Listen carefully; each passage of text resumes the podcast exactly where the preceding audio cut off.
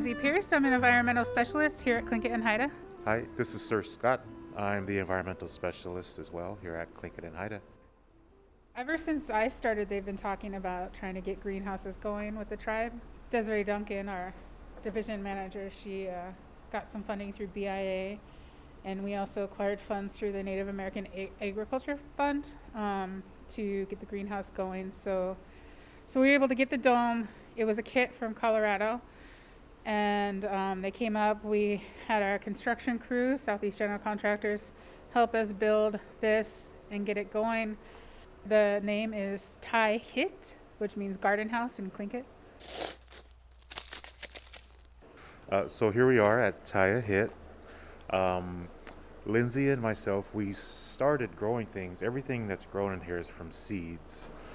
Uh, we are, well, speaking for myself, I'm really new at growing anything. So um, coming into this was uh, kind of a overload with, uh, you know, the possibilities of what we can grow.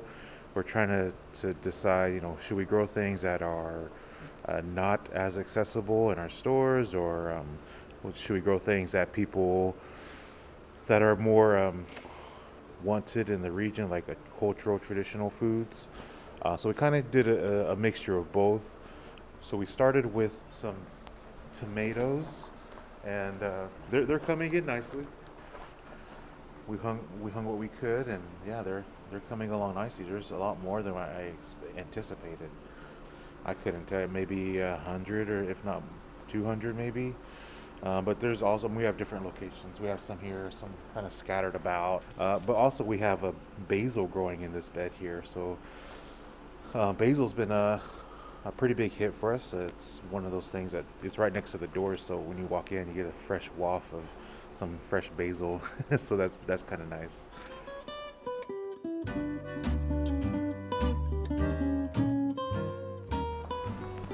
We have a bed of uh, Swiss chard, some some yellow and white.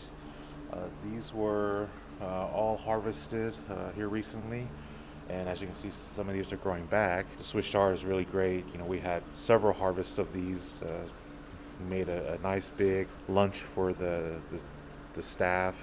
Uh, Smokehouse Catering was able to to use a lot of this, as, as other things in the the greenhouse. But that was really great